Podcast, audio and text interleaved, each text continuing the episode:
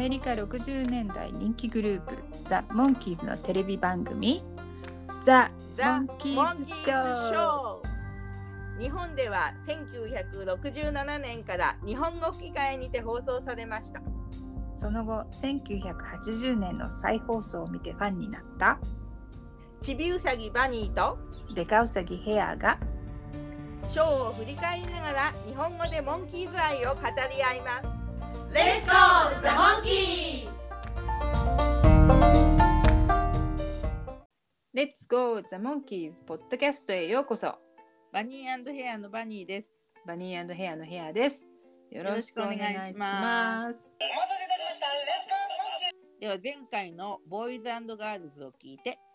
夏への扉という小説が曲の元ネタとか きゅうじゅうはちてんろくてんの意味とか壊れたタンバリンなどいろんな発見が目白押しだった気がします、うん、あとそれとね難しいだろうなと思ってたボロ、骨、髪の毛のシーンの再現が実に素晴らしいと思いましたそうですかもっと手短に説明できた気もしてるんですけどね、で前回は私のセリフの簡潔さが欠けていてまたまた長いポッドキャストになってしまいました。今回は自分のセリフをもう少し簡潔にしたいと思っていますがどうなるでしょうか、ね、でもあの壊れたタンバリンの発見は確かにすごかったと思います、はい、ギリギリに発見したんですねそれでは今回の制作記録を紹介しましょう、はい、日本語題はメリークリスマス、うんこの題名以外思いつかないですね。ねえ、本当そのものですよね。うんはい、で前回のボーイズ&ガールズから今回メリークリスマスまでの日本の放送は、えー、ろくじゅうにわめとして出た出たの再放送がせんきゅうひゃくろくじゅうはちねんじゅうにがつむいかにありました。うん、やっぱりデイドリームビリーバー推しなんだろうね。ねえ、本当、うん、ね。あの挿入歌がそうなんだよね、デイドリームなんだよね。はい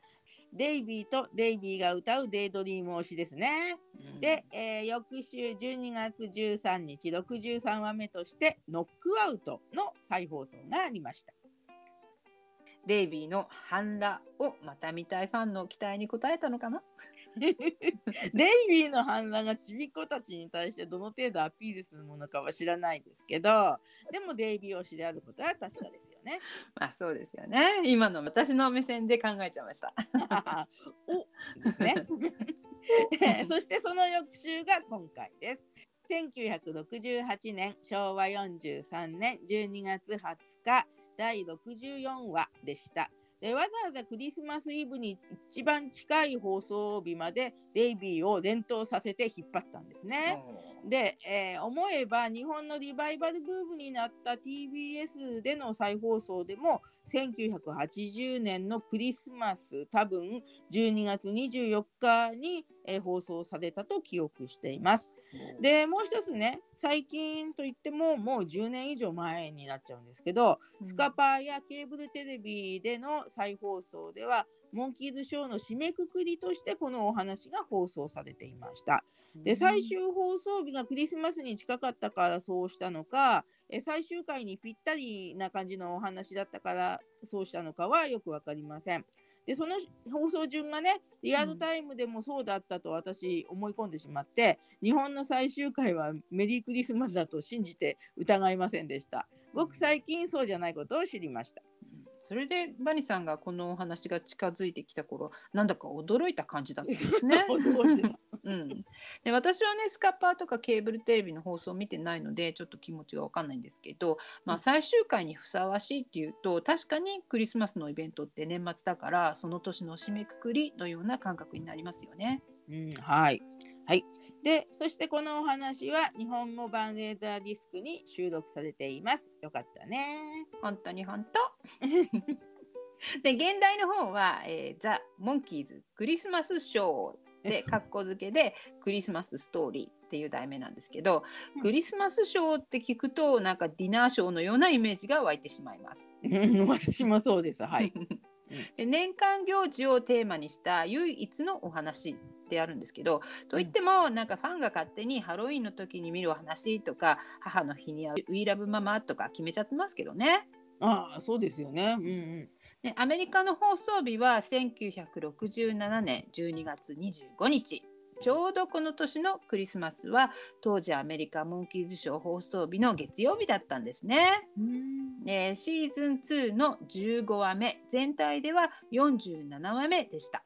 はい、アメリカの放送がろくじゅうななねんのクリスマスで、日本の放送がろくじゅうはちねんのクリスマスの時期ってことは、ほぼ丸いちねんの差ですよね。うん、そうですね。で、うん、アメリカでこのお話を放送していた頃の日本では、じゅうにがつにじゅうににちにガールズガールズを放送していたようです。あーね、あの話もクリスマスじゃないけどパーティーシーンが出てきますね、うん、モンキーズのお家が飾り付けられていて、アメリカのパーティーを垣間見られる感じでした。あーがれあーがれあれあれ、うん、そうですね、うん、はい。でアメリカ放送順のリストを見てたら、このお話の一つ前、ラスベガス万歳の放送がじゅうにがつじゅういちにちってなってて、えそのにしゅうかんごに今回のお話があって、あれと思って放送の再放送の方のリストを見てみたら、じゅうにがつじゅうはちにちにファイトインメキシコの再放送が放送されていました、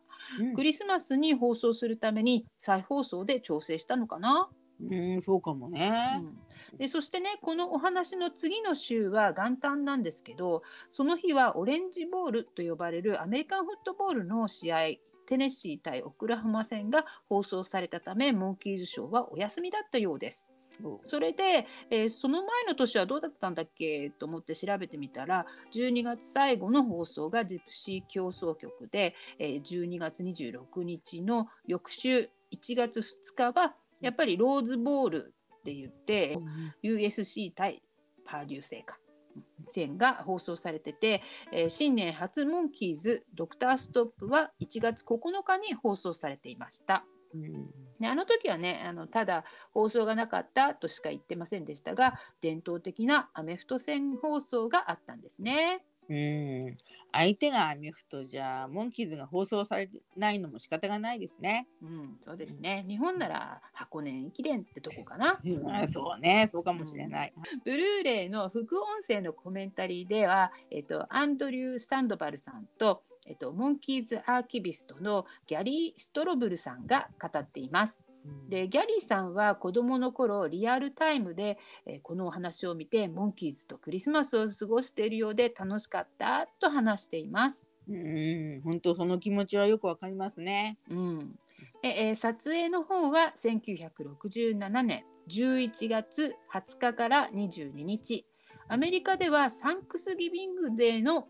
お祝いの頃ですね、えー、でサンクスギビングはニュージーランドにはないので今一つピンとこないんですけど、もうさんじゅうねんほど前に、えー、カナダでいっかいだけ北アメリカのサンクスギビングの雰囲気を味わったことがあります。うん、えー、そうなんですね、いいな、うん、ね、日本でもじゅういちがつにじゅうさんにちは勤労感謝の日なので収穫に感謝する時期なんですけど、でもそういう雰囲気は皆無ですよね。うん、そうですね、はい。で、えー、この撮影の終了後、ボブとバーとジャック・ニコルソンさんとアシスタントマネージャーの日本公演の時にも同行していたブレンダン・カヒルさんって、えー、と日本公演のお話の時にチャヒルさんって言ってたかもしれないんですけど、なんかカヒルさんっぽいですね。このよにんが、えー、カリフォルニアのオーハイという町へ行ってモンキーズの映画の構想を練ったらしいですよ。うん、もう彼らは映画制作に気持ちが移ってたわけですね。うん、そんな感じかね、うんう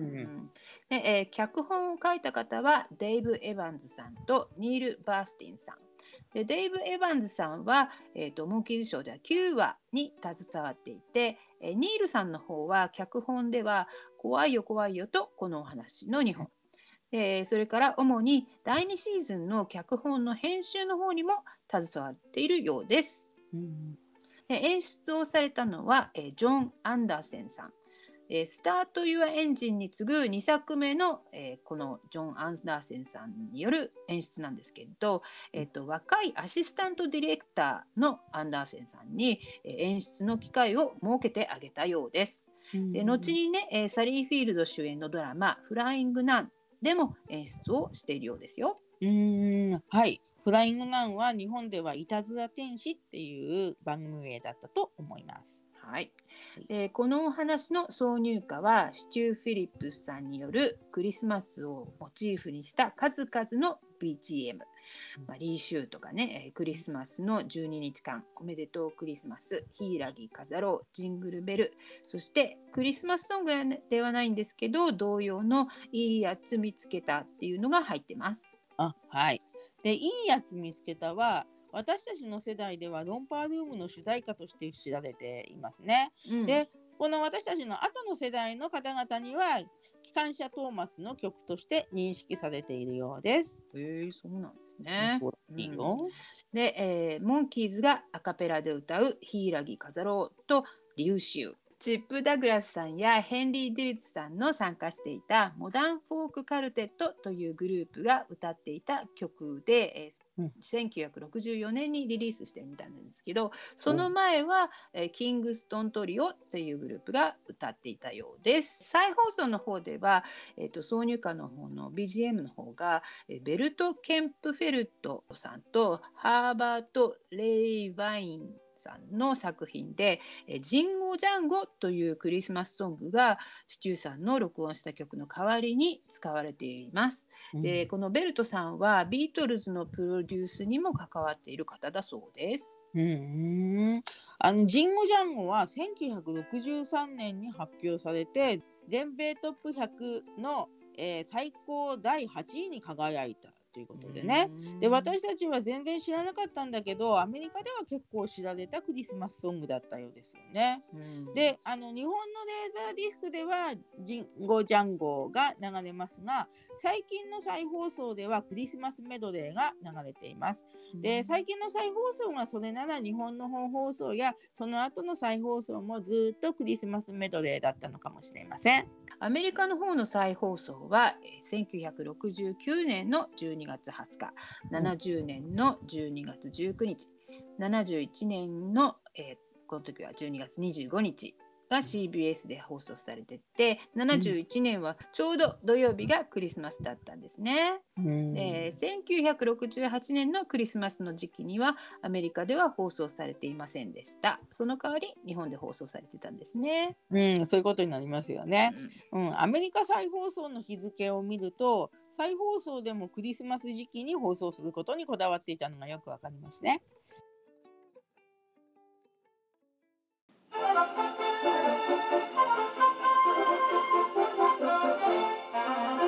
それではここからショーのお話に沿って語り合っていきましょう。私たちのポッドキャストのエピソードごじゅうなな、はい、メリークリスマス。ピンポーンっていう呼び鈴がして白髪の紳士が屋敷のドアを内側から開けると、例によってドアに詰まりながらモンキーズが入ってきます。でドアの外側には大きいクリスマスリースが飾ってあります。モンキーズの衣装は最後のリュウシュウを歌うシーンとほぼ同じものですね。おー、なるほど。で、えー、マイクがこんにちは、僕たちバンダスヌートさんに雇われたバンドのものですけれどもって言うんですけど、私は勝手にバンド雇えるさんと名付けてましたかわいいだからバンドを雇えるのねって変なこじつけをしてました面白いですね私はねもうバンダースヌートさんっていう長いお名前は本当に忘れ果てていましたねで白髪の紳士が何かの間違いじゃないですか、よにん組の紳士と疑ってますが似てるでモンキーズは一度ムッとしますこのね、えー、ゴーゴー無人島で大活躍の金馬役だったバート・ムステインさんが、えー、今回はドレスアップして英語でバトラー羊の役ですね。で、ウィキペディアにはひゃくごじゅういじょうの映画やテレビ番組に出演したとありました。あ、すごいですね、うん、で日本の声はクレジットで見ると杉浦耕作さんかもしれません。で金馬の時の声は八木滉生さんでしたが、ちょっと声質がね今回似てますよね。お、うん、でマイクが自分で言うのもなんですがその紳士たちなんですっていうと、羊さんが、えー、と画面の方へ手を向けてお取り次ぎしましょうってモンキーズが歩いていきます。で最後のミッキーは女性のお辞儀のカーテシーっってね、えー、あれをしていますえ、羊さんが男の子はロングヘアを、女の子はヒゲ、世の中狂っとるよ、どっちがどっちなのかさっぱりわからんって言ってモンキーズの前を通り過ぎていってしまいます前, 前回ねディアナさんがひげをつけていたのを思い出しますね。あ、思い出しますよ、うん、この頃女の子のつけひげが流行っていたというわけではないようですねまあこりゃそうだと思うけどねでここね、えー、英語のセリフを見てみるとよにん組の紳士と言われてマイクがあなたは女性がひげ剃りをすることを認めますかと言い返してます。偏見を持っている羊さんへの皮肉を込めたセリフだったんですね。翻訳さん出だしからご苦労様でした、うん、はい、はい、でマイクとピーターは羊さんを目で見送ります。で、えー、ピーターがここのギャラが良かったらクリスマスプレゼント買えるねえっと、マイクが断っとくけど去年みたいのは嫌だぜってピーターがそれどういう意味だいピータームッとしてますでマイクがほらデイビーに替え上着を送ってやったろうって言うとここで英語ではね替え上着のところはスポーツジャケットって言ってます。で写真を拡大してみると胸のところにエルトロって書いてあって牛のロゴがついてます。エルトロはスペイン語でお寿司のことだそうです。おスペインのお寿司だから闘牛にも関係していそうですね。ピーターはデイビーに見るからに勇ましいスポーツジャケットを買ってあげたのかな、うんねねでえー、そうおじいのおじさんの出囃子で、えー、去年を改装するシーンで、えー、モンキーズハウスのクリスマスツリーの前でデイビーがすっごいダボダボなジャケットを着ていますでピーターがこれだけ長いとズボンがいらないと思ってさってデイビーがうんざりした顔感じで首を振ってますこれピーターが来てもでっかいよねそうそうマイクにもミッキーにもでかそうですねゴーラーの人はいいかもしれないけどさっきムッとしてたピーターが思い出して吹き出してます一気に楽しそうな表情になりましたね。ねでマイクがミッキーに送った実験セットもだっていうと画期的な ビージーエム が流れていちねんまえの映像が出てきます。でミッキーは実験セットでまたやばい薬を作ったらしくって一口飲んでみたら牙が生えてゴーゴーっていううなり声を言ってます。で隣に座っていたシュダイダーさんの頭部を外してバンバンバンって叩きます今のミッキーがまた後遺症が残って時々発作が出るんだよと、えー、突然怖い顔で隣のデイビーの首を絞めそうになります。でここのね後遺症が残っていてっていうセリフは、うん、最近の再放送でカットされていて、うん、前触れもなくデイビーの首に手がかかってしまうんですねでデイビーはあーって驚いてでもミッキーはすぐに普通に戻ります。ピーターは吹き出しそうな笑顔です。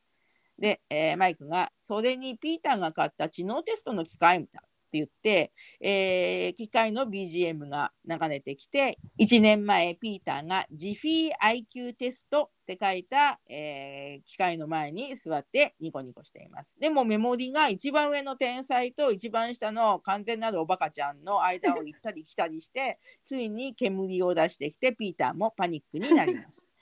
この時の機械の表示部分をフランク・ザッパさんが持っている写真がサンシャインファクトリーには見ましたね、で写真見ました、ね、本当だ。なんかこういうのザッパさんが、ね、いかにも好きそうな気がしますねでそのジフィってなんだろうっていうか、うん、人の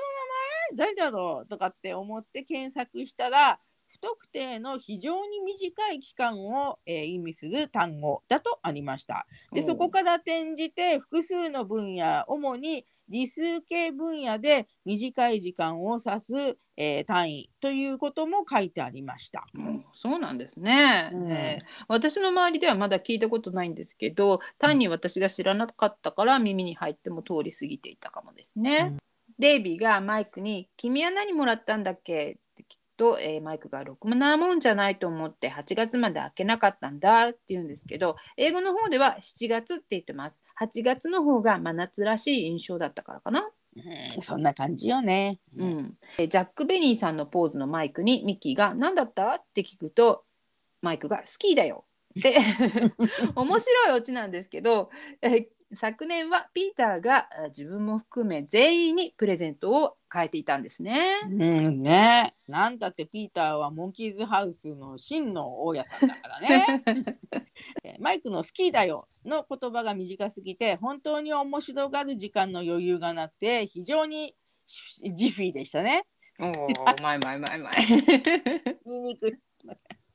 さすが、ね、でもマイクは普通に役立つものをもらえてよかったですよね、うん、そうね、うん、でそこへ見るからに裕福そうなバンダスヌート夫人が現れます。で執事に荷物を車に運んでちょうだいって言ってるんですけど、英語のセリフでは執事さんをウィリアムと呼んでいます。お、じゃあ執事さんは前回の征服王と同じなんですね。お、そうですね。で、あらいらっしゃいモンキーズ、仕事はメモに書いてありますからって言ってミッキーの顎を上に向けながらどうぞごゆっくり楽しんでね。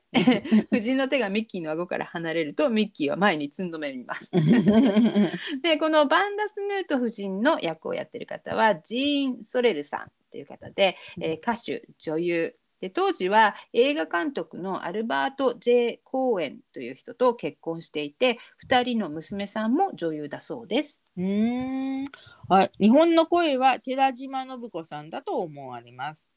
でマイクがちょっとたんまってたんまのマイクなんですけど、えー、それで問題のパーティーはいつ開けばいいんですか、すると夫人が、えー、私がヨットで旅行してる間甥のメルビンの子守りをしてもらうだけよって言って、まあ、うん、あの図書館も行かない甥を一人残してヨットで旅行ってね、なんかこのおばちゃんと甥のメルビンの関係性には何か問題が隠れていそうって思っちゃいますね。うん、そうですね。このおばさんと甥の関係性、中学の時からずっと疑問でした、うん、えー、両親に何か不幸が起こってしまったのかとか、お金持ちすぎて愉快でしょうの子供社長みたいに親はどこかの国のビジネスで忙しいのかなとかね、そうね、そういう考え方もあるの、うんうん、それからモンキーズは前回コンテストの応募要項を読んでなかったのと同じく、今回もまたちゃんと話を聞かずにやってきたんだなと思いましたモンキーズはあまり書類を読んだり話をよく聞いたりしないのよね。おちょこちょいちょいの集まりですねちょいちょいで、えー、モンキーズがそれぞれブーイングをして、えー、ミッキーが僕たちはね芸術家でそんな下品なことはできませんよこのできませんよ好き本当だ本当ね、うん、で夫人がとおかかんで ひとりごまんえんずつ前渡ししますけどっていかにも大金払ってやるわよの表情をしてますで前回のお話のコンテストの賞金が日本円でじゅうまんえんだったのでよにんでその倍を稼げちゃうんですねで英語では英語の方ではひとりひゃくドルでよにんでよんひゃくドルですね。おーね、日本語ではコンテストの優勝賞金の倍っていうのはね、うん、ね、今回はこの時点で合計にじゅうまんえん儲けたわけですね、うん、で英語版では今回の方がコンテスト賞金よりもひゃくドル安い。まあそんなもんかなそうね、はい、でミッキーが突然声色が変わってしかしギャラさえ良ければね、普通子守なら一人で十分だと思うんだけど、うん、えー、クリスマスの時期にとおかかんの子守ってよほどなり手が見つからなかったのか、それともよにん組の紳士を救ってあげるつもりなのかな、うんうん、そうですね、うん、でそれだけ自分の甥は面倒な子で普通の子守の手には負えないと分かっているとかそういうこともある。でそれとも甥一人だけを残していくことへの罪悪感からか、それだけ手厚い子守を考えているのでしょうかね。いろいろ考えちゃうね。ね、うん、でマイクはでも子守なんかしたことないんですよ、いろいろと手間がかかるしそれに割に合わないって言ってるんですけど、はい、マイクちゃんの 実, 実生活の方ではこの撮影時ににさいじゅっかげつのクリスちゃんがいます、うん、ね、モンキーズショーの上では子守りをしたことないのに手間がいろいろかかることを知っているマイクちゃんですねでマイクの長男クリスちゃんちゃんは男の子だから普通にわんぱくでしょうけど素直でなんか手間はあんまりかかりそうにないような印象がありますね。で、えー、メルビンっていう子供が現れ、うん、スーツ姿で登場して僕が子供ならいろいろと手間もかかるだろうけどね、現実はそうじゃない、この通りでメガネを外して紳士だよって言うんですけど、うん、メルビン役のブッチ・パトリックさんはマンスターズという無害なモンスターの家族の生活を描いたアメリカのシットコムのエディ役を演じたことで有名だそうです、うん、で後のインタビューによるとモンキーズショーの出演が決まった時に嬉しくって、普段仕事について友達には話さないのにこの時ばかりはみんなに言いまくってたそうです、うん、気持ちは大いにわかりますね、うんうん、でパトリックさんは、うん、えーと、ブッチさんはせんきゅうひゃくごじゅうさんねん生まれなんですけど、この時じゅうよんさいですね、うん、なんていうか若く見えますよね。なんかそういう点がデイビーと共通しそうな感じがします。で、えー、メルビンの日本の声は北道恵さんで、北さんの声で有名なのはやっぱりアニメーションのフランダースの犬のネロの声です、うん、でフランダースの犬の最終回の最後のシーンは見るたびに涙を誘います、うん、今見るとあネロの声だわって思うけど、中学の時はメルビンのキャラが憎ったらしすぎてネロと結びつけられない脳みそでした私も全く今まで結びつきませんでした、うんうん、で、えー、夫人がメルビンの肩を抱いて、そうあなたは生まれつき大人ですものねって言うとデイビーがじゃあ何ですかその人小人って確かマイクがコンサートでデイビーを紹介するときにザ・ワールド・ベスト・ルッキング・ミジェット、ね、世界一ルックスのいい小人と紹介してました、ねうん、でも残念なんですけど最近の再放送の音声では小人っていう言葉がカットされています、ね、でこの日本語デイビーの言い方を聞くと前々回のじゃあ僕たちは何よ豚を思い出します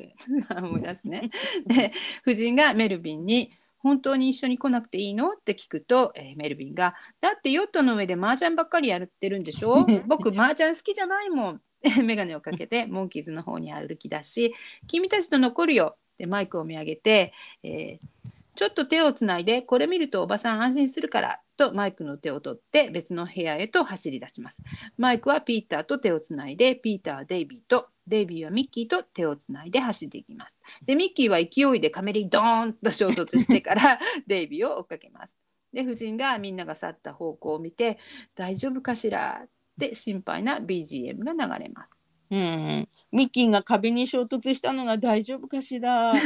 そっちかで、えー、モンキーズのテーマですね、はい、でテーマ明けはクリスマス風ヘイヘイモンキーズな ビージーエム ですね、いいですよね。ヘイヘイモンキーズをアレンジしたいろんな種類の ビージーエム がありましたね。でモンキーズショーもだんだん最終回に近づいてきたので改めてそんなことを感じます。うんそうですね、うん、で、えー、モンキーズハウスのシーンになってメルビンがポッケに手を入れて歩きながらショ君気をつかなくてもいいよ僕なんかいないと思ってさ好きなことをやってくれたまえ。モンキーズは緊張しているのかよにんでくっついてます、うん、でデイビーは爪のお掃除をしてなんか痛いみたいですねポッドキャストバレーサンデーのお二人は今時の子どもたちはスマホがあるので相手をしなくても自分の時間を過ごせるようになってるって言ってました。うんそうですね、下手をすると大人でも時間を忘れてスマホをしてしまうもんね、うん、でもまあ真面目なモンキーズは今も今でもきっとそれじゃあ子守にならないって、えー、子どもにスマホを置かせて一緒に遊ぼうとするかな。もうにじゅうまんえんももらっちゃってますしね。う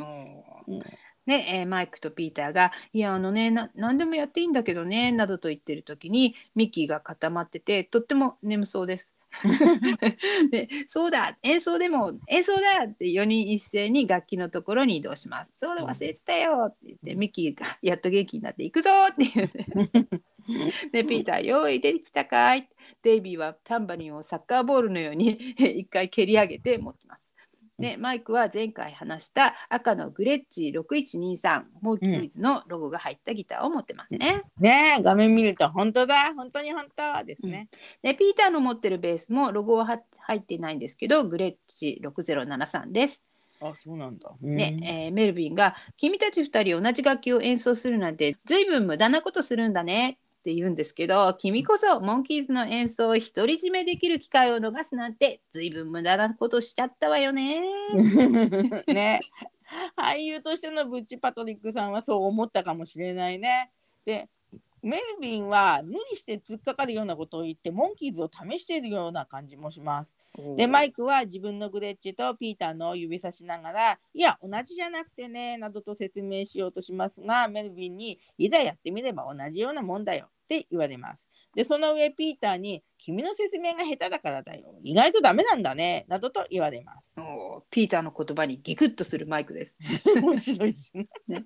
ミッキーがドラムの前に座ったまま、とにかくこれは全然受けてないよ。でミッキーの手に青くて丸いものがちょっと見えてますでマイクが彼は子供だよ、ね、だから子供のようにもう子守りをしなきゃいけないさ。でゲームだよと言ってギターを下ろします。で他のさんにんも賛成、ゲームがいいやとかって言うんですけど、うん、現代で ゲ, ゲームと言ったらパソコンの、うん、などのゲームが思いついちゃうんですよね、うんまあ、日本語ではイントネーションをゲームとゲームって変えてますけどねそうですねうんとで、えー、マイクはメルビンの隣に行って、なあメルビンみんなで先生ごっこやらないか、誰かが先生になってさ、みんな先生の言う通りにするんだよ、いいかやってみるよ、ちょっとやってみるよってこのやってみるよの重ね方が面白いですね、うん、では僕がまず先生やるからね、うん、って言って、えー、では今日も張り切って皆さんこれをやりましょう、ほえーと言って一度飛び上がって中途半端なポーズをとります英語のセリフではシンプルサイモンセイズというゲームをやろうと言っています、うん、でミッキー、ピーター、デイビーも飛び上がってほえみんな少しずつドラムセットに当たってしまい倒れないように支えます。この根津沢さんのほえがいいですよねいいねね、マイクって自分の動きをちょっととどそうにするんですよね。その動きを見てると日本語はどうしてもほえーになっちゃうのかもしれませんねでマイクを真似したデイビー、ピーター、ミッキーのポーズも改めて見ると普通の子供よりもなんかグダグダな感じがしますでマイクは下を向いているメルビンに全然乗ってこないね。するとメルビンが僕が先生になるよって言って、マイクはどうぞどうぞどうぞ乗ってきたぞって言って、デイビーはピーターをほらほらってツンツンします。でミッキーも嬉しそうです。そしてメルビンがでは質問を出します。 ひゃくはちじゅうかけるさん 割るにマイナスななはいくつになりますかって言うと、マイクはメルビンの横で笑った表情のまま目が上に行っちゃってますで、えー、コンピューターのピコピコピコいろいろ落書きが書いてある黒板で、えー、ミッキーが計算しようとしています。で指でも数えています。まあミッキーが本気で計算したらすぐに回答できるんだと思うんですけどねそうですね、うん、でえこの黒板に、えー、デイビーの初恋の人のアリサ・ペインさんの名前が書かれています二十歳過ぎても初恋の人の名前書くんだデイビーって私だったらあいあい傘でモンキーズと私って書くかな、うんうん、あとはフロディスとかビートルズなど、この黒板はモンキーの手のお話でミッキーに喋り方を教えた時にも使ってましたね、うん、で、えー、マイクは困り笑いしながらメルビンから離れます。で、えー、デイビーが七つ玉そろばんを持ってご破産で願いましてでカメラを見て笑ってますこのデイビーのそろばんの持ち方は昔のトニー・タニさんだったね、ですねであなたのお名前なんてのって言いたくなりますね、はい、でマイクはピーターの横でメルビンに向かってそんな難しいの暗算ってできるわけないよ、うん、でメラニーさんがピーターがマイクにね聞いて聞いてのような仕草をしているので、ピーターは答えが分かったのではないかと指摘していました。マイクにスルーされちゃったんだね、ね、かわいそうにで、えー、メルビンがそうかいで突然小さいコンピューターになってカードがバラバラバラって出てきてピコピコピコってそしてメルビンの姿に戻ってにひゃくろくじゅうさん その頃のコンピューターのカードは入力用だと思うんですけどね。でこの話アルバイトにアタックでも言ったのかな、うん、であの回を聞き直してみました。で入力用という説明をしていましたが、あの時変なタイムラグがあって私の声がバニさんの説明にかぶってしまって聞きづらかったです、うん、ああそうだったんだ、ね、変なタイムラグ、えー、そんなことがあったことさえ懐かしいですねそうね、うん、で、えー、ミキがちょっと待った僕は子供たちのアイドルだからね、よく見てるよってデイビーが、ミッキー子供には慣れてるからねってピーターが、そうだやってちょでマイクもウインクでミッキーを応援してます。でこのウォーターピーターのちょっと大げさなそうだやってちょもう好き私も好き本当にね、日常生活で全てを真似して言ったことないけど、やってちょぐらいはちょっと言ってると思います、はいね、でも本当にミッキーは子供に慣れてるのかなって、あ、コンサート実況の時にミッキーにくっついてきた子供たちを並ばせて何かやってましたよねそうでしたね、ね、グループに分けてなんか遊んでましたよね。そうそうそうでミッキーがピョンとメルビンの隣に来て、いやこんにちは、まずヨーヨーの手品を見せましょう、はいどうぞって水色のヨーヨーを放り投げてバキンと床に落としますメルビンは心なしかそれに微笑んでる感じそうむっついした演技をしてるのにちょっと笑っちゃったんだもんねこれ笑わない方が難しいよねそばで見ててねでミッキーが続けて一瞬眉間にシワを寄せるミッキー英語ではムッとした声でこっちを見てってメルビンに言ってますね、続いてヨーヨー子守歌よく見てこれ面白いよあのヨーヨーの紐はのもう伸びきっちゃってるんですけど、まあ、ブランコと日本では呼んでいる、えー、と技を見せますね。英語だとゆりかごなんだねきっとね、はい、でミッキーがはいここです次はここでため息をついて下を向くメルビンの肩をついてヨーヨーの方を向かせます。で次はいよいよ大曲芸世界一周旅行とござい、どんどんぐるぐるぐるぐる回ってよーっと、でその瞬間ミッキーの口にヨーヨーがはまります。で口に詰まらせながらうーめいてドラムの場所まで帰ってきます。デイビーにヨーヨーヨーおうまいヨーヨーって言います。うまいうまいうまいヨーヨーがここにあってね嘘だよ先日テレビでやってたブリテンゴットタレントを見てたら、えー、日本人のふたり組がすごいヨーヨーパフォーマンスを披露してて大盛況でした。あ、えー、そうだね見た見た、うん、見た、ねえー、小学生の頃流行ったコカ・コーラのロゴのヨーヨーのパフォーマンスをする人が学校の近くに来て見に行った記憶がうっすらとあります。あ、ね、日本でも流行ってましたよね、うん、せんきゅうひゃくななじゅうねんだいの中頃が最初だったのかな、ね、うちも一つヨーヨー買ってみたけど誰もできなかったです、うん、でミッキーはヨーヨー自体はもうだらっとしちゃってるんだけど、紐をそのゆりかごとかブランコの形にできることに私は感心します、うん、でデイビーはミッキーを慰めてうまいうまい、まあ一休みしてよ、するとミッキーはヨーヨーをやっと吐き出します。でデイビー突如怒って、いくらなんでもこんなのないよ、もう頭きちゃったな、今度は僕がやるよ、背もそう違わないしさと久々のチビネタを言います。でデイビーはメルビンの横に来て、メルビンしばらく元気かいとメルビンの肩に手を回します。僕ん家へ来てみんなと遊ぶの面白いだろう、愉快なお兄ちゃんたちがいっぱいいてさ、いやでもねここはあなたデイビー一人だけの家じゃないからね突っ込んでますね、ねで、えー、メルビンが全然面白くないよ、みんなバカみたいなことやって、で、えー、ミッキーマイクピーターの方を見ながら子供みたいうん、マイクピーター顔を見合わせてデイビーがお腹を押さえてあーマイクやられたもうダメだで元いた位置の方に戻ってマイク助けてあの子悪いんだもんって久々にマイクを当てにしてますよ ね, ねマイクももうダメだよ全滅だって言うんだけど、いやピーターはと思うんですけどね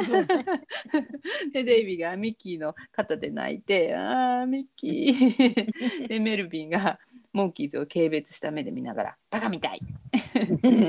マイクがあの坊や機械みたいに冷たいなどうかしてるよって言うと、メルビンが一瞬またコンピューターに変わります。でピーターが本当機械みたいだ、でこの英語のセリフはブレンダ風ですね、うん、えー、そうねいいね、でミッキーが突然また元気を取り戻しちょっと待ったまた言ってる来たでマイク以外の Wait a minute はタンマにならないんですね。そうですね、うん、ね、日本では特にタンマはマイクの専売特許でしたね、うん、でミッキーが彼ちっこい子供だろだから自動心理学を使えばいいんだよとドヤ顔をします。でデイビーがそうだ頭をゴツンとやるの言うとミッキーは一旦そうするとデイビーがよしじゃあって行こうとします。でミッキーはデイビーを止めて、いやいやそうじゃないんだ、変なこと言うなよ。そしてまたでかい声で、お金持ちだからクリスマスの買い物に連れて行けば絶対だねって言って、まああのにじゅうまん今持ってるんですけどね、日頃は貧乏なモンキーズがお金持ちの子供を満足させられるようなおもちゃを買ってあげられるのかどうかね。あチャカチャンでおもちゃ売り場のシーンになります。えミッキーははしゃいで飛び跳ねてます。次にメルビンが入ってきます。どうだいメルビン、楽しいだろうタトル着付けはいっぱいでさでメルビンが僕昔からクリスマスなんてバカらしいと思ってるんだ、ただみんなでギャーギャー騒ぐだけじゃないミッキーがメルビンに小声で手つないでくれない、僕一人じゃダメなのって言うとメルビンは仕方なくミッキーと手をつなぎます。英語の方ではさっきおばさんを安心させた時のセリフを真似て、えー、僕を安心させるために手をつないでくれるってミキが聞いてますお話を細かく見ていくと最初の方のセリフとの関連が分かって面白いですね。で、えー、ピーターが売り場の赤いバイクにまたがってます。で男性店員がそれを見ていらっしゃいませと言ってるんですけど、この男性店員の役の方はラリー・ゼルマンさんで、えー、涙のヒットソングで演出家で、愉快でしょうではステージマネージャーの役でした。どれも仕事名だけで役名がないんですね。うん、えー、撮影時さんじゅうななさいですさんじゅうななさい、大人っぽいですねはい、今回の店員さんの声は富田康生さんですね。We Love Mamaの時の大家さんとか、地獄へ落ちろのゼロさんの声でした。でバイクにまたがるピーターに店員は、こりゃ子供でも簡単に乗れますよって言った。ピーターがとぐらいでもって言って、やはりメルビンはじゅっさいぐらいの設定なのが分かりますね、これで。そうですね、うん。でえー、店員がもちろんですよ、あ非常に簡単でしてね、スタートのスイッチ入れるだけですからって言うとピーターが本当、うん、店員がそうですお試しくださいって言うとピーターがやってみっかなってエンジンをかけます。このウォーターピーターのやってみっかなは知らない間に日常的に使ってます。ああ、そうなんだ。そうだ、やってちょで店員がどうぞどうぞあスタンド外してって店内で走らせるように進める店員が悪い。そうそうそう。でその上止まり方も教えてないんですよね。うん、うん、そうだそうだそうだ。ねえ、うん、ピーターがこれでねはいって言ってスタンドを外してバイクが走り出します。で店員があーってピーターがあれ止まんないサンタさんも惹かれそうになって逃げます演出のねアンダーソンさんは前回スタートユアエンジンの演出でピーターのオートバイが動かなかった設定だったから、その分今回動かしてあげたのかしらと思って、うん、ね私もそう思いました、うん、でコメンタリーでオートバイの話になって、えー、モンキーズがホンダからオートバイ、Pontiacから車の ジーティーオー を寄贈されたっていう話を し, たしてるんですけれども、うん、えー、とそれは宣伝のためにモンキーズに使わせていただけで、後で返さなければならなかったそうです、うん。でPontiacの車はともかくホンダさんくらいはもっと太っ腹でいてほしかったですね。ねえ本当に本当だよね、うん、ねえこの頃は創業者の本田宗一郎さんが頑張ってる時期だからバンとやってほしかったですね。ね、うん。でえー、お話に戻るとピーターのバイクが店内を走り回ってます。でデイビーが大きい猿のぬいぐるみを持って、これすごく素敵だね、上品だしって一瞬ぬいぐるみがそうでしょとデイビーを見てるような目横目でねそうでしょでで女性の店員さんがはいご自分にですかと驚いていますでこの女性の店員の役の方は、えー、ジル・チャンドラーさんで、えー、女優さんのようですが検索しても資料が見つかりませんでした、うん。えー、モンキーズショーに出てみたかった知り合いの人かな。うーんそうなんだ、ね、うん、で日本の声は花形恵子さんのようです。でデイビーが違うよ僕はこう見えても子供じゃないよと言いつつ、ぬいぐるみと一緒にピーターのバイクが突進してくるのに驚いています、うん。でピーターは止まらないバイクでデイビーと女性店員の間を通ります。ちょっとごめんよごめんよあーするとぬいぐるみがピーターに抱っこされた感じで持っていかれます。でその後のシーンではね、ピーターはいつの間にかぬいぐるみを前向きに変えて、うん、と言ってるんですけどで女性店員はピーターのバイクが通り過ぎた時はあまり驚いていなかったのに、突然大きい声を上げてどこから来たんですかってどこからっていうかなんでこんなところを走ってるんですかねでデイビーはスタジオからだってそこへ男性店員がデイビーと女性店員の間を走っていきます。でデイビーがあれでセット入りする気らしいな、すごいなこらって英語の方ではガウアーからスタジオのゲートを抜けてセット入りとか言ってね、私たちも偶然ガウアーの交差点を通りましたよね、うん、男性店員がデイビーにおいおいおいどっち行ったって言うとデイビーがピーター、ピーターが行った方を指さしてあちあちあち女性店員も指さしてあっちですって言うと店員があら待ってでデイビーと女性店員も走り出します。で一方ミッキーはメルヴィンに最近はいいおもちゃがいっぱい出てるからねと大きなブロックの前にしゃがみます。これはね新発明のプラスチック製でどんなことをしても絶対にって言うとピーターがバイクでそのブロックを踏んづけていきます。あでピーターにはもう赤い布がねくっついちゃってますけどね。おお、一周過ぎて分かりにくいけど本当でしたでブロックを踏んづけていった後にミッキーが壊れちゃうって粉々になった丈夫なはずのブロックが映ります。でも発泡スチロールっぽいですねそうっぽいです本当ね。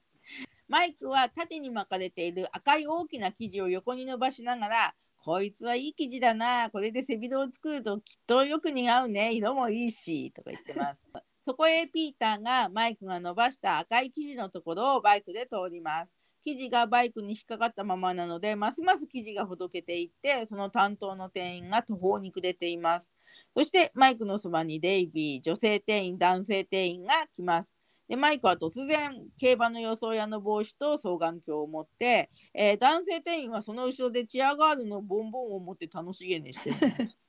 でマイクがここでパーターは快晴に恵まれましてピーターは快調に飛ばしております。でピーターは気持ち気持ち悪い気持ち悪いぬいぐるみと赤い生地を引っ掛けながらバイクがまだ止まらずあ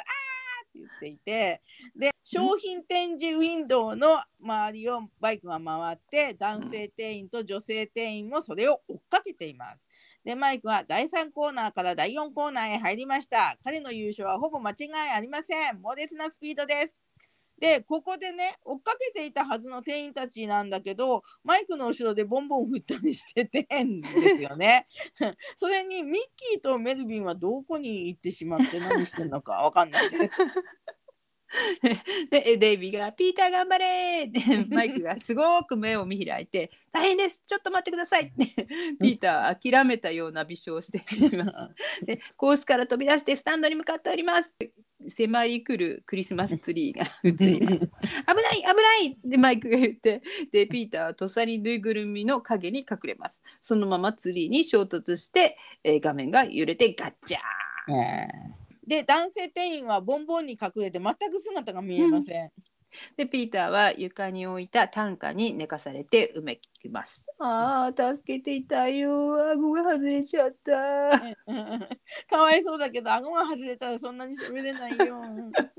で男性店員は分厚い手帳のようなものを持ってピーターの前に立ってというわけでバイクの修理代に生地とおもちゃ代を合わせましてお支払いいただくのは全部でじゅうごまんせんろっぴゃくえんになります。でこのシーンね大金を請求されてる場面なのにデイビーは女性店員に何か話しかけていい感じですよく見てる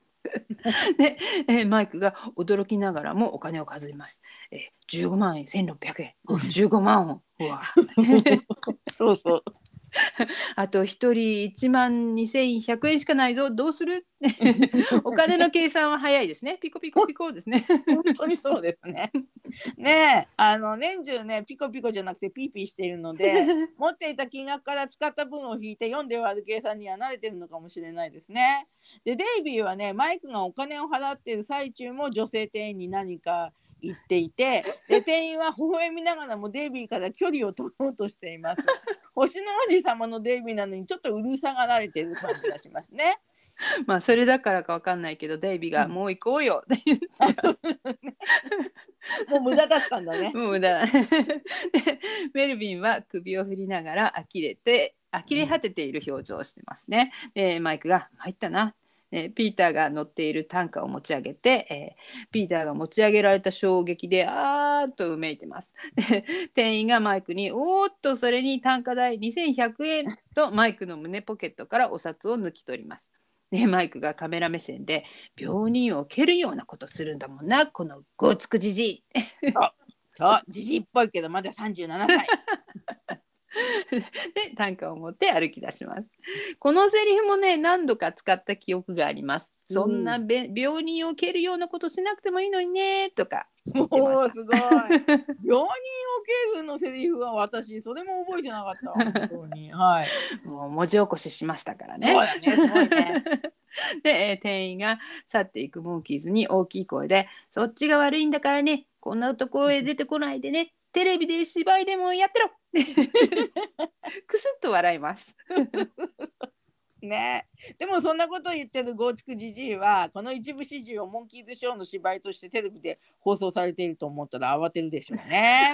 でチャカちゃんとモンキーズハウスに変わります。でピーターはソファーに寝かされています。こめかみに聴診器を当てられていますあーでお医者さんがおーちょっと興奮してるだけで心配ないですねでこめかみに聴診器を当ててそんなことがわかるのかと思います鋭いなだってやられたことないなね、頭痛い時とかこめかみ抑えるけど ね, ねそうそう聴診器はあんまり当てないよねで、えー、この医者の役のリジス・コーディックさんは、うんえーせんきゅうひゃくにじゅうろくねん生まれなので撮影時よんじゅういっさいですけれども、うん、おとぎ話の話で、えー、ナレーターの役をやっていました、えー、ピッツバーグでラジオのパーソナリティとして有名で、えー、ロス、ロサンゼルスの方に移って、えー、このモンキーズショーを皮切りに俳優や声優業でも有名になったようです。うーんおとぎ話のナレーターさんとはねしかもよんじゅういっさいとはね、うんはい雰囲気が違うと別人のようですね、うん、で先ほど執事さんの声が杉浦耕作さんかもと言いましたけどもこのお医者さんの声が杉浦さんのようです、うん、でモンスタードッグのメンドーサ博士の声でした、うん、で執事さんは金馬の時と同じような声なので八木滉生さんかなって思います。クレジットはされてませんけどね、うん、なるほどね。で、えー、医者に心配ないと言われて、えー、マイクはよかったって言って、えー、デイビーがどうもありがとうございました、おいくらですかって聞くと、えー、お医者さんがははは全部で、えー、っとにせんひゃくえんですっていうのを、えー、デイビーがポケットからお金を出しながらにせんひゃくえんピーターがにせんひゃくえんと聞いてさらにあで医者がしかしおめでたいクリスマスですからせんきゅうひゃくきゅうじゅうごえんにしましょうって言うとデイビーがえー、すごい随分負けてくれるんですね笑顔が消えてカメラ目線でいやいやいやと首を振ってますで英語の方ではにじゅうドルをじゅうきゅうドルきゅうじゅうごセントに負けるって言ってたったごセント負けてるんですけど、えー、いちドルさんびゃくろくじゅうえん計算でじゅうはちえんですねごセントというのね、うんうん、で日本語の方ではにせんひゃくえんをせんきゅうひゃくきゅうじゅうごえんにしてるからひゃくごえん負けてるので、うん、日本語の方が医者のケチ度が若干緩く思いますずいぶん曲げてくれるはデイビーは嫌味で言ってるんですね、うん、でお医者さんははははとデイビーからお金を受け取り、えー、お腹に下げている小銭の機械からコイン一つを取ります。お大事に。ではメリークリスマス言いますが、この小銭の機械はねスイートじゅうろくで道を渡ったおばあさんが持っていたような記憶があります、うん、そうですね。それとギャングスターのお話の銀行強盗のシーンにも出てきました。あーへー、うん、でデイビーがめんどくさそうな声でどうもメリークリスマス言ってで医者はメルビンにも坊やもメリークリスマスと言って小さいペロペロキャンディーをちらつかせますでもメルビンが乗ってこないのでへえと言って言ってしまいますでメルビンはマイクの方に行きクリスマスクリスマスってみんなバカみたいでマイクが何がバカなんだよおめでたくていいじゃないかでメルビンがクリスマスって何説明できるで、何か言いたげなマイクがいますが、ピーターが体が痛いはずなのにしっかりとした声でメルビンに向かって、まずじゅうにがつにじゅうごにちでみんなで楽しく仲良く暮らそうって確かめ合う日だよ。スートデイビーは無言で、えー、首を何度も縦に振ります。で、メルビンが、君たちが勝手にそう思ってるだけじゃない、嘘ばっかり言ってさ。ピーターは何だとっていう表情をします。で、マイクもメルビンに、どうしてピーターが嘘を言ってるんだいと言うと、メルビンが、クリスマスの心だなんて言ってるけど僕見たことないよ。で、マイクが、いや見てるさ、だってみんなクリスマスになるとニコニコして歩いてるだろう、あれがクリスマスの心だよ。で、メルビンが、ニコニコがって言って、えー、マイクが、そう、それだけとは言わないが心の表れさ、君もちょっと笑ってごらん、わかるから。メルビンは両手の人差し指で、えー、口の端を伸ばして笑顔を作ろうとするが作れないですね。で、うん、マイク・デイビー・ピーターは笑顔を作ります。で、メルビンが思うような表情が作れなくて、いやバーみたいって言います。バーハンバーグ、この英語のセリフバーハンバーグは昔の言葉から来ているようなんですけど、うん、ナンセンスまたぎこちないものを説明するための簡単符として使われるようです。ある記事に載っていた例として、うん、モーキーズが演奏できないなんて言ってる人にバーハンバーグと言ってやりたいとありました。うんうん、そりゃナンセンスだよね、本当。バーハンバーグハンバーグ、私が言うとハンバーグに聞こえちゃうんですけどで、えー、思うように笑えないメルビンはね、えー、今まで意識的に一度も笑ったことがないのかな、少なくともここ数年は笑うことがなかったのかもしれませんねって思います。うん、うん、で、えー、マイクは困り顔で、おいなんだってって、メルビンが、笑ってるのはみんなバカだよ。で、マイクが、うん、もっと素直になんなきゃいけないよ君はって言うと、うん、ピーターがカメラ目線で、おかげで今年のクリスマスはめちゃめちゃだって言って、デイビーが苦しみますって言うんだよねここの日本語ね、ずっと勝手に、えー、クリスマスますます苦しみますって言ってると思ってて、よく使わせていただきましたね、で、まあ昔のテレビでね、あのクリスマスは一般家庭が年末で出費が多くてピーピーしている時に、えーと、サンタさんのふりをして子供のおもちゃを買わなければならないので、クリスマスは苦しみますだなって言ってるのを聞いたことがありました。うん、なんか日本語のそういうなんかね、決まり言葉みたいになってたんですね。うん、で、偉大な君のメルビンとマイクが見つめ合いますが、マイクが視線をそらしてカメラ目線になります。そしてミッキーはどこにいるんでしょうか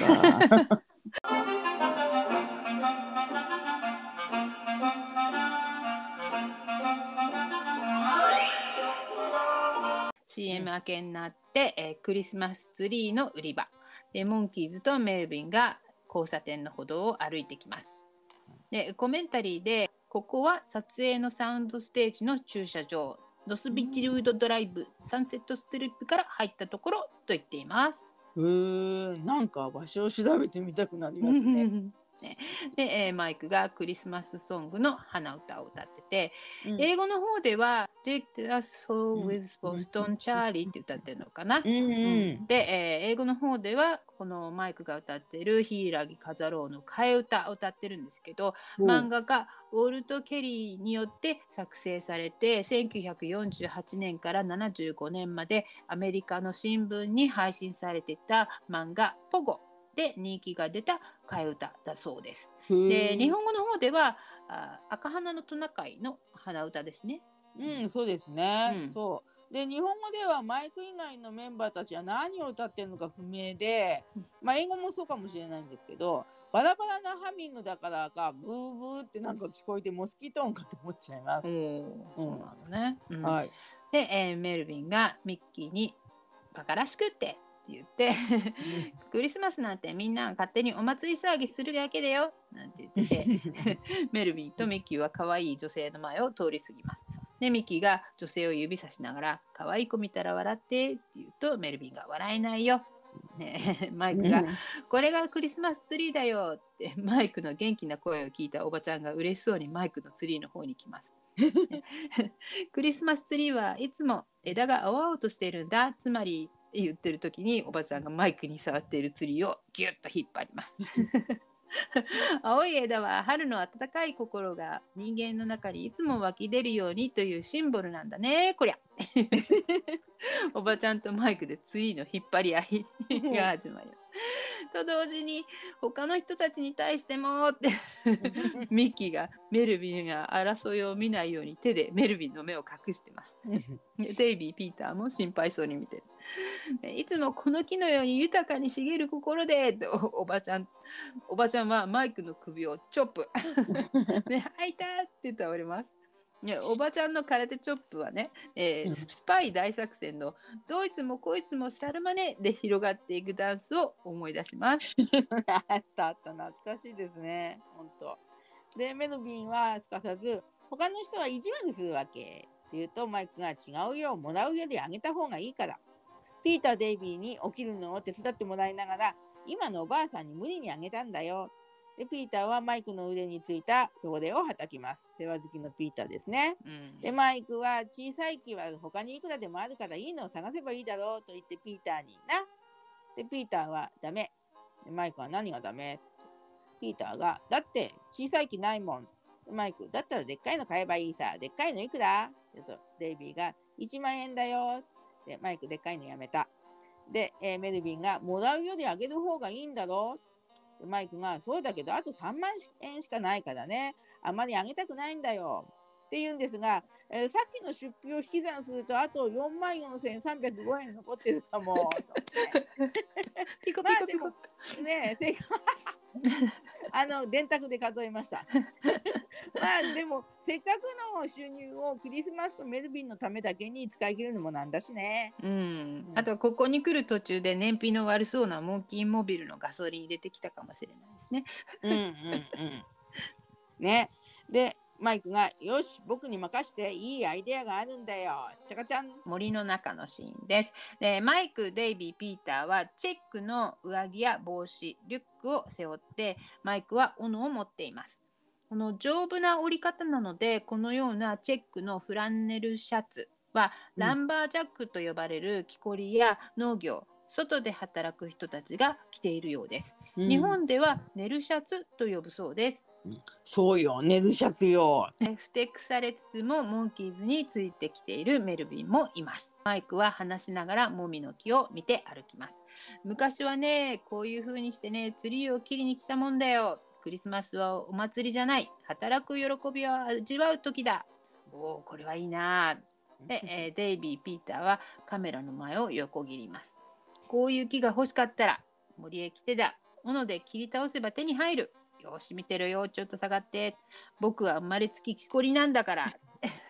斧を振り上げてよいしょーってブルブルブルブルブルブル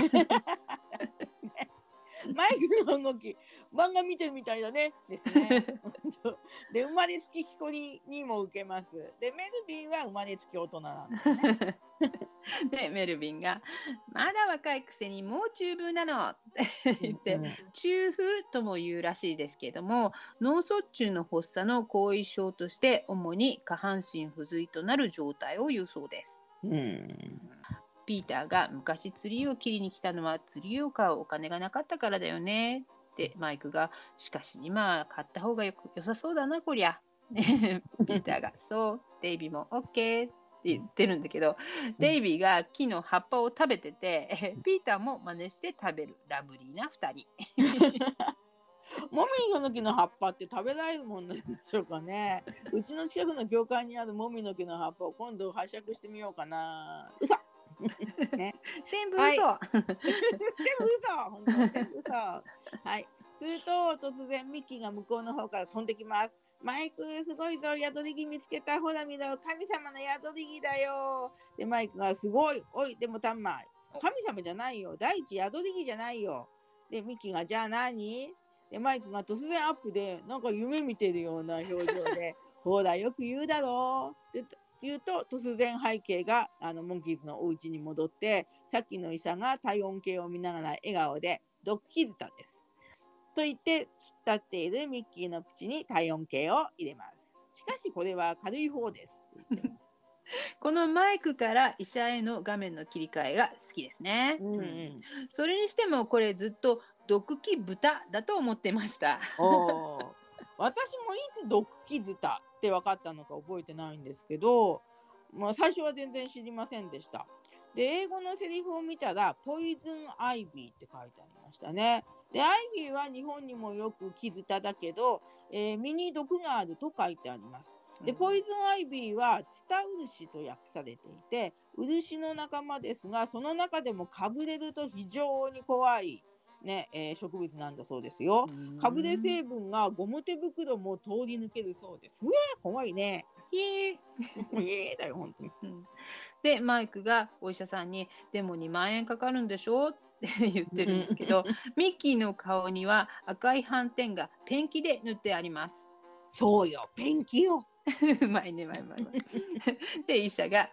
エグザクトリーその通りでマイクが苦笑しつつお金を渡します。医者は儲かっちゃうな今年はついてないねどうするもうお金なくなっちゃったぞと言って上着を脱ぎます。でデイビーがいいじゃないそれよりメルビーにツリーを飾るとこを見せようよとデイビーも上着を脱ぎます。おミキが毒キズタにかぶれても大きいツリーを買ってこれたんだね、うん、そういやそうですね、うんうん、メルビーのためにお金を使い果たしてそれでもいいじゃないって言ってるモンキーズますます好きになるわ、うん、イグザクトリーね本当に人のいいやつだですね、うんはい、そしてリュウシュの ビージーエム が流れてモンキーズの家に飾り付けられたクリスマスツリーが映ります。最近このモンキーズのクリスマスツリーをよく見る機会があるんですけど、まあ、リュウシュのシーンを見ているとツリーがよく見えるんですよね、うん、で飾り付けがすごく綺麗ですよね、うん、特にモミの木の、えー、枝から縦方向にたくさん下がっている小さなガラスのビーズっぽく見えるのがキラキラしているのが素晴らしく思います。で大道具さん小道具さん照明さんの力の入れようが伺われますね。うんでこのキラキラした飾りってなんて名前なのかなと思って調べてみたら、うん、ティンセル、ティンセルガーランドというらしくてここで見れるのはその毛足の長いバージョンかもしれませんね、えー、すごいですね、うん、で、えー、みんな美麗な衣装に変わってます、はい、で、えー、メルビン大きい星飾りをつまらなそうにピーターに渡します。で、えー、ピーターが綺麗だろうと言って台の上に台の上に乗っているデイビーに渡します。でデイビーが僕ね子供の頃からツリーの上に星をつけるのが夢だったの。そのうち大きくなったらできるだろうと思ってたのに全然ダメさ。でもやっとできるようになっちゃったって、えー、星を持った手をツリーのてっぺんに思いっきり伸ばしてうふっデイビーの話を聞いてるメルビンとピーターピーターは含み笑いですでデイビーはバランスを崩して助けてとツリーとともに倒れえ螺旋階段のところにいたミッキーは手を口に当ててハグハグっていう顔してます、はい、ちゃんちゃんって向こうの方から頭に包帯を巻いてニコニコしているデイビーと大儲けの医者がメルビン、ピーター、マイクの元に歩いてきます。ミッキーの姿はまた見えません。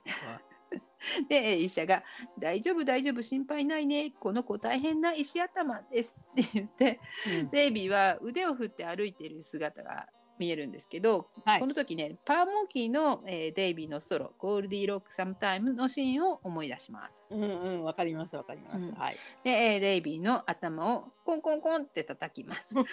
デイビーはさすがに痛いでしょうけどね、うん、脳震盪を懸念して少なくともにじゅうよじかんは安静にして様子を見なきゃですよねああそうそうでしかも医者が叩いちゃダメですよね、うん、であいてててててとデイビーは言ってしまいます。マイクは申し訳なさそうに先生考えたら僕たちもお金がないんですよ。でお医者は、えー、お金のことなんか気にするなクリスマスの後でいいよ。でピーターはマイクにやったーの表情をしています。で医者は君たちのおかげで儲かったとピーターの腕を握ります。でピーターが痛がってあーって医者はいなくなります。でピーターまだ本当はバイク事故の傷が痛いんですね、うん、病人を蹴るようなことをするひどい医者だそうだ、うん、でメルビンがピーターに君って救いがたいバカだなって言うとピーターが何メルビンがありもしないもののために命を縮めてさえピーターがマイクまた意地悪言ってるでマイクは、うんうん、本当のこと言ってるんだよ、彼にとっちゃクリスマスなんてのはないと同じだもんなってメルヴィンはちょっと驚いた顔になります、うん、でピーターがそりゃそうかもしれないけど当の子供にしちゃで、ここでね英語の方では、うんえー、じゅうにさいって言ってるピーターでデパートではじゅっさいって言ってたのに日本語はちゃんとデパートの シー に合わせてとうと言っています、うん、おマイクがしょうがないさ、この子はそう信じてるんだからこっちが何言っても無駄だよでメルヴィンが物分かりの悪い子だっていう意味って言うとマイクが声を荒げて何もそんなこと言ってるんじゃないよでメルヴィンはもう君たちなんて嫌、うちのメイドと羊の方がいいよと言って家のドアの方に向かいますでマイクが嫌なの別に無理することないさするとメルヴィンが不安げに振り向きますモンキーズに引き止めてもらえると思ってたんだろうねきっとねでマイクがここにいたいならいたっていいけど帰りたきゃ帰ったっていいよでメルヴィンは荷物は後で送ってよまあね送料は着払いでしょう ね, ねで、えー、寂しい曲が流れますでメルヴィンはドアを開けますが一瞬また振り向きますでピーターがうなだれて歩いてマイクは無言で下を向いていますそれを見たメルヴィンは何か感じたようだったけれども結局出ていきますでドアが閉まる音を聞いてマイクは首を横に振りますでデイビーは、えー、ピーターにでもさこれってどういうことなの仲良くしてプレゼントもあげたりゲームもしたりツリーだってで画面をよく見るとデイビーと一緒に倒れたツリーは元に戻っていますねああよかったでマイクはクリスマスだって言うのになこれじゃ僕たちも救われないよでピーターはほんとでデイビーもうなずきますでもその時マイクが何か思いついたせいか ビー ジー エム の曲調が変わりますマイクがそうだ最後の手段だでマイクの顔にオーバーラップしてメルヴィンのシーンに変わりますなんかシリアスな映画っぽい場面転換ですよね、うん、そうです ね, ねでもミッキーはいずこへって感じ、ね、いずこに本当にで、えー、バンダースヌート家のドアを開けるメルヴィン、えー、メルヴィンがただいま誰もいないのって言うと、えー、スーさんが出てきて、えー、メイドさんと一緒に出てきます。こりゃお坊ちゃま、これからクリスマスの食事に行くんですが何なさってるんですかどっちかっていうと何してるんですかよりはなんで戻ってきちゃったんですかだよね、うん、で、はい、でメルヴィンは何もいいんだよ行っといでって言ってメルヴィンの顔に影がかかっています。で家の照明も気のせいか最初にモンキーズがいた時と比べてちょっと暗めに見えてしまいます、うんうんでえー、シチーさんがお一人で大丈夫ですかって聞くとメルヴィンがああ一人の方がいいや、えー、羊さんが一瞬、一瞬メイドと顔を見合わせるんだけどじゃあ失礼しますって言ってメルヴィンが行ってらっしゃい、羊とメイドは出ていきます、うんはい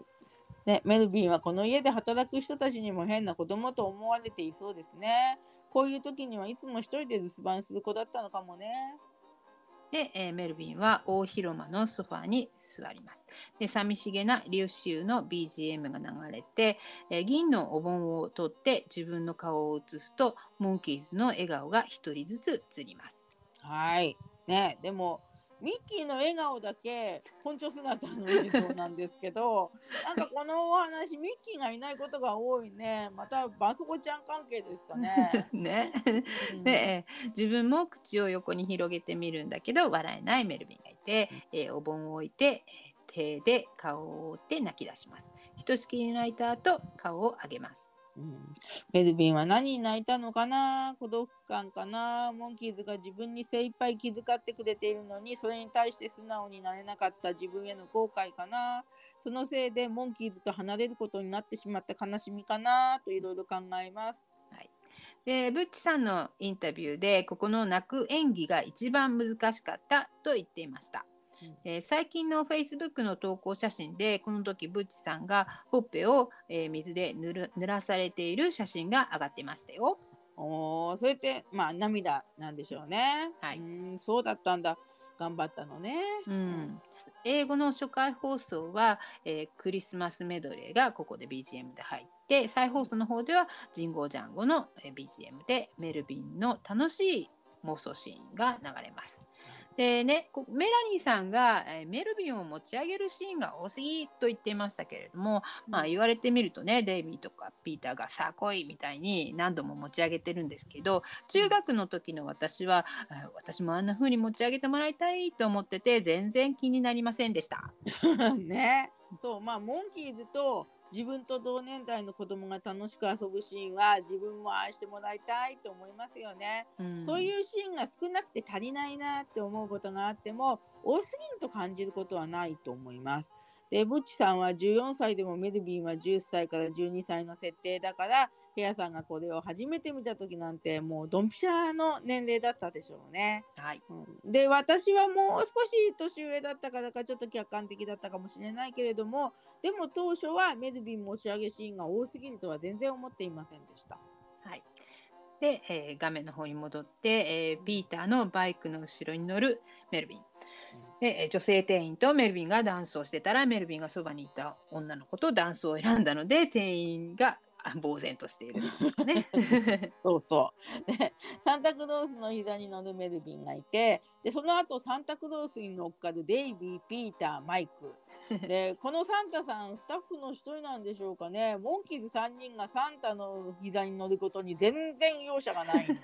ね、うん、でサンシャインファクトリーさんを見てもサンタさんが誰かは書いてませんでした。で、うん、スタンドインの誰かでもなさそうですね。うん、そうですね。で、えーと、比較的高い棚に乗っている、えー、メルビンへのおもちゃを取るのにデイビーがジャンプします。でその後ろでジャンプしてから棚の下の方にあるおもちゃを取るピーターがいますでもデイビーもわざわざジャンプしなくても手を伸ばして取れるおもちゃだと思うんですけどねでそこへミッキーがコーラの空き瓶などを持ってきて、うん、メルビンに見せます、うん、で休憩から戻ってきたままのようでなんか噛んでますほほほでデイビーはメルビンの首に自分のビーズネックレスをかけてあげています。でマイクも加わって楽しく自然な笑顔のモンキーズとメルビンが見えます、はい、でモンキーズハウスにはもみの木奪い合いのおばちゃんもやってきて美しいツリーに 大, 大感激しています。でドアの向こうには木こりシーンの時に使ったもみの木がたくさん見えます。でクリスマスプレゼントの山に埋もれているシュナイダーさんも見えます。はい、で、えー、曲と妄想が終わってテーブル上のお盆にまだ自分の顔を映そうとしているメルビンが小さく映ります、うん、この映像がメルビンの妄想だとすれば抱き上げられるシーンが多いということはそれだけスキンシップに飢えているお子さんだったのかと、このシーンを細かく見ていて感じてしまいました。おで、えー、バンダスヌートさん家の屋根の上のシーンになって、バックにピンクの満月が映って星も出ています、ね、はい、はい、で、えー、星も映っててね、えー、サンタクロース姿のミッキーが登ってきます。その後ろをサンタの助手デイビーがついてきます。でデイビーがかぶっているのはマイクの緑のウールハットですね。で着ている衣装はスターを夢見てのお話に出てきたグリーンジャイアンツから借りてきたようですグリーンジャイアンツから借りてきたんだ。デイビーがグリーンジャイアンツのお家にいてよほほほシャツ貸してくれないって言ったら、ミジェットなお前にジャイアントすぎねえかよほほほとか言われたりなんかしてねえー、ところでサンタクロースの助手の妖精は英語圏ではエルフと呼ばれていて、デイビーのような紛争をしています。で北欧ではね、トムテなどと呼ばれて、通常はサンタさんのような赤いとんがり帽子をかぶっていてひげを蓄えた子供ぐらいの大きさの妖精だそうです。デイビーみたいにかっこいいエルフがいると想像すると嬉しいですね。でエルフの衣装は永遠の少年ピーターパンにもちょっと似ていますね。お、そうですね、ねでよいしょよいしょうわーとかって言いながら登ってきて、でデイビーがミッキーいいよミッキーさ降りてって言うと、ミッキーが君は助手なんだから先だよ。デイビーがだって僕が先に見られちゃったらおかしいよ、やっぱりサンタクロースが先に行かなきゃ。でミッキーがそれじゃさ途中まで行って中の様子見てきてくれよ、大丈夫だったら行くからデイビーがうんざりした感じでミッキー文句言わずに早く降りてマイクたちが先に着いちゃったらまずいよミッキーが降りる気になって煙突に足をかけます。デイビーが気をつけて、ミキが任しときや、デイビーがすすがいっぱいだぞ、ミキが折りかけたが止まります。必死な顔でダメだよ、疲れて死にそうなんだよ、助けてくれでデイビーがミキしっかり落ち着いて慌てちゃダメだよ、枕がつっかえてるんだよと煙突の中に煙突の中の方に身を乗り出して、えミキが「よしよしよし、じゃあ行くぞ」って枕が外れたのか落ちます。でデイビーも続けて落ちます。屋敷の中では大声が聞こえたのでメルビンが暖炉の方を見ます。大きい赤い袋が落ちてきて、サンタミッキー、エルフデイビーも落ちてきます。でミキが暖炉から這い出して「ほうほうほう」メルビンがハッとします。ミキがデイビーを見て「なんで僕が綺麗で君が汚れてんの?」ってデイビーが「君が汚れてて僕が綺麗なんだろ?」だってさ、これは自然の原理だよ。君と比べたら高さも幅も僕の方がずっと小さいだろって言うんですけど、ここの英語のセリフのところはいつも僕のことをリトルティーニータイニーウィニーリトルデイビッドって言ってるだろって日頃の鬱憤を晴らすように言ってます。面白いね。でまたね、エルフは小さい人が演じることが多いらしいっていうのも鬱憤になっていたかもしれないですね。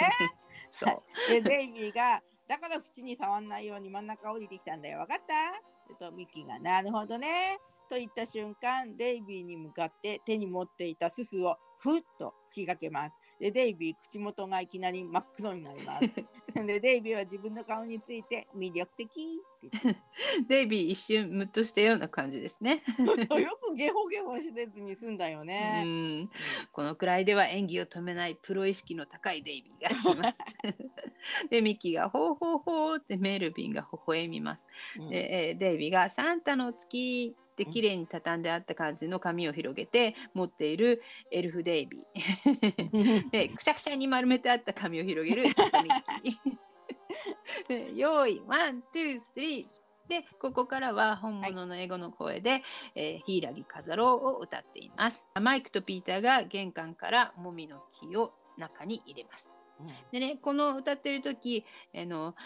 ゲイっていう言葉が出てくるんですけど、このゲイのところでゲイ的ジェスチャーをしているデイビーとミッキーが映って、まあ、当時として珍しい光景で今となっては物議を呼んでしまいそうな興味深いシーンです。うーん、そういう意味のアクションだったんですね。柊飾郎を万が一歌うようなことがあったとしたら、まあ、ないけど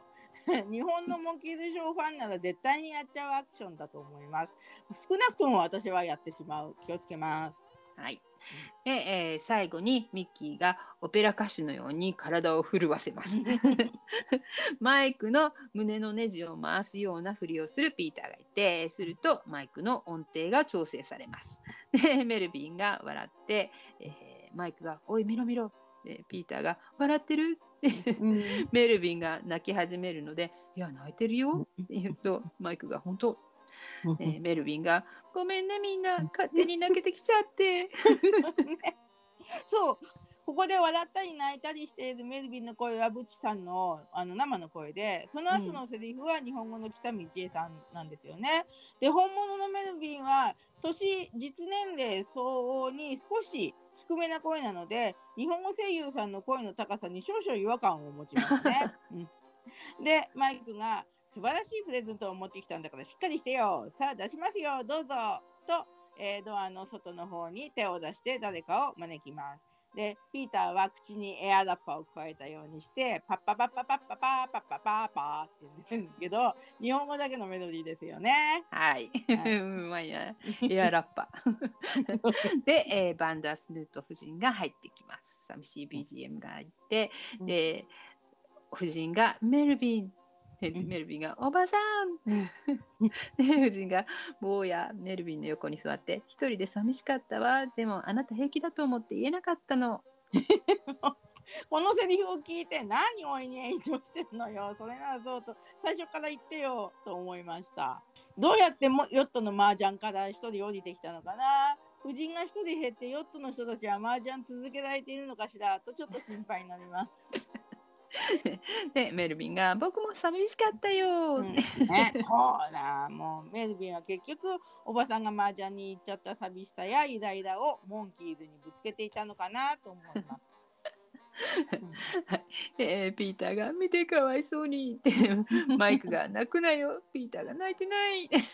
泣いてるけどねで、うん、メルヴィンがでも今日はすごく楽しかった夫人が本当、うん、メルヴィンがねえ話聞きたいってマイクもジャック・ベニーさんのポーズをして泣いてますピーターはマイクの肩で泣いてますで夫人とメルヴィンの両側にサンタ・ミッキーとエルフ・デイビーが来ますでメルヴィンがおばさんにピーターがマイクにバイクに乗ってぶつかってねお金ごっそり取られちゃったの夫人は笑いながらメルヴィンを抱きしめますそれにねミッキーがドッキズタにかぶれて触ってかぶれるしねデイビーが夫人はサンタミッキーが帽子を揺らしてついている鈴を鳴らしているのを見て笑ってますで、うん、デイビーが、えー、メルヴィンに大きいプレゼントを渡しますでピーターがマイクの涙を人差し指で拭ってポイって捨てて捨てた涙をマイクがすかさずつかむのがさらに笑いますえメルヴィンがプレゼントを開けたらバスケットボールだったんですねでめでたしめでたしという感じでやった本編が終わりますはい、はい、で、えー、タグというシーンで、えー、モンキーズはリューシーを歌いますであのリューシーっていうのはウィキペディアでは、えー、リュウリュウシュウって書いてあります。リウリウチウとも読むそうですけども、そういうタイトルで説明されています。で、せんごひゃくごじゅうねん頃にスペインで作られた曲のようです。で、クリスマスの賛美歌のことをクリスマスキャロルっていうそうですが、この曲もやはりクリスマスキャロルの一つです。で、歌詞を英訳したものがあったので、それをさらに日本語に機械翻訳したものをご披露しますね。はい。え、で、えー、その内容がカワセミのリウリウチウという鳴き声で神は私たちの子羊っていうのは生まれた時から現在を免れた聖母マリアのことなんですがから狼を遠ざけたアレクルー狼は彼女に噛みつこうとしたが全能の神は彼女を守る方法を知っていたのである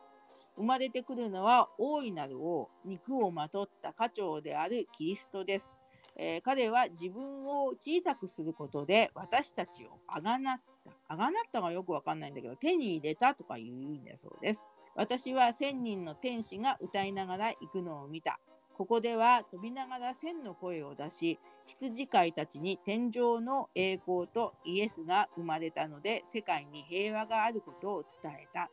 という以上です。えー、素晴らしいでこの曲のウィキペディアではモンキーズがクリスマスショーで歌ったよっていうことやモダンフォークカルテットがせんきゅうひゃくろくじゅうよねんにリリースしたアルバム、まあ、これはチェンジズっていうアルバムだったそうですけどねに、えー、収録したことも書いてありますうん、なるほど素晴らしいでメラニーさんもポッドキャストバレーサンデーのふたりもそしてきっと誰もが絶賛のモンキーズアカペラシーンで、えー、バブルガムポップアイドルグループと言われるモンキーズにこんな渋い曲を歌わせるアイデアも素晴らしいそれを歌い上げるよにんも素晴らしい大いにイグザクトリーねねわーいでモンキーズからの素晴らしいクリスマスプレゼントと、ね、言えますね。うん、そうですね。はい。えー、そしてこのリュウシュウのシーンが終わると、英語の初回放送ではモンキーズとスタッフによるクリスマスのご挨拶のシーンになります。えー、日本では残念ながら放送されていないと思います。うん、スカパーとかケーブルテレビでも放送されていないんですね。うん、うん、残念。でこのシーンはモンキーズがホリデーシーズンも仕事をしている仲間たちに、えー、画面を通じて挨拶をしようじゃないかとカメラの後ろで活躍しているスタッフを画面に呼ぶというまさにクリスマスの心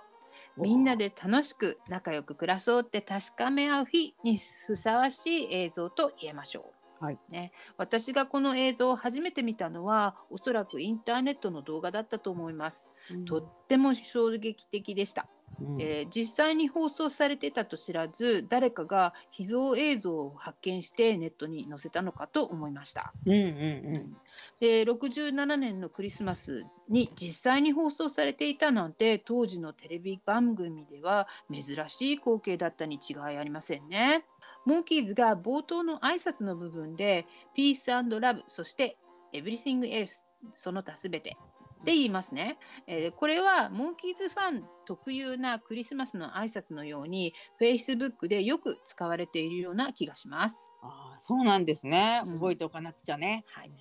えー、そしてスタッフが次々と画面に現れますが、すべて男性で、最後にやっとモンキーガールズと呼ばれているごにんの女性事務員さんたちが紹介されます。うん、男臭いけど楽しそうな職場で働けたスタッフさんたちが羨ましいですね。あ、本当にそうですね。挨拶の途中から画面にクレジットが表示されるんですけど、えっと、通常デイビーからクレジットの表示がされていたようですけど、ここではミッキーだそうですね。あまり出てなかったけど、うんうん、そうだねで、そして、えー、ちなみに映画のヘッドの方ではピーターがいちばんめのクレジットで出てくるそうです。お、そうなんだ、へー、うん、ですね。えー、シービーエス の再放送の方ではこのスタッフの挨拶全体がカットされていて、いつものよにんの顔のあの黄色い背景のねクレジットの画像が放送されていたようです。で、その再放送バージョンがビデオ版にも使われているそうなので、うん、アメリカでもオリジナル版のこの挨拶のシーンを知らなかったファンがいたかもしれませんね。うん、ちょっと残念ですよね。うん、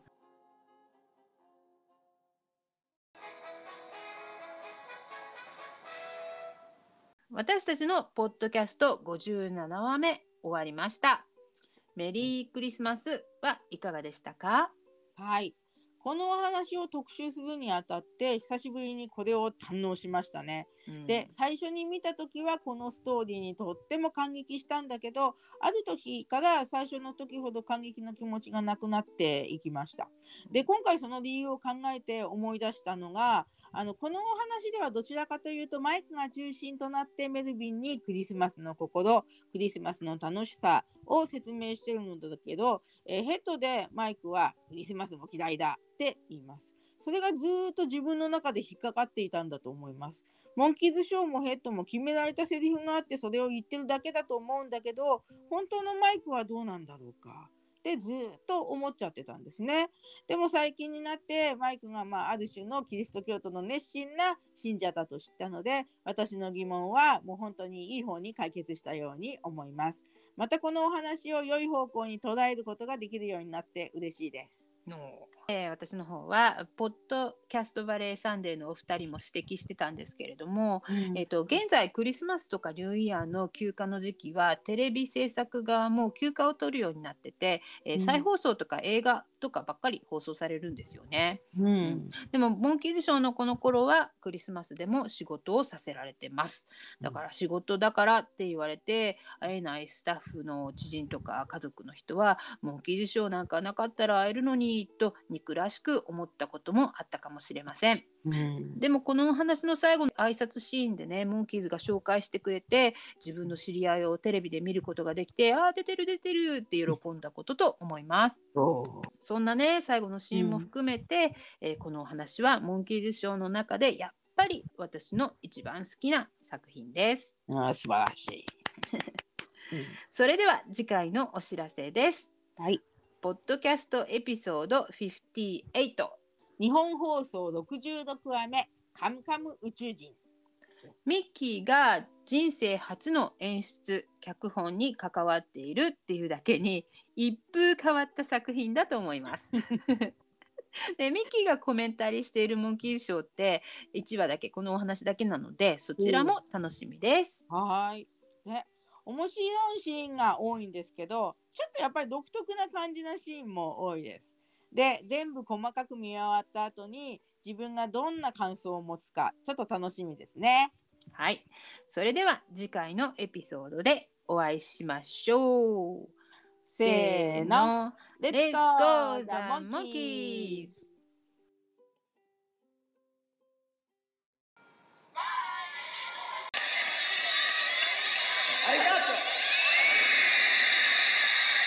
モンキーズってどうしたらかっこいいの？どうも。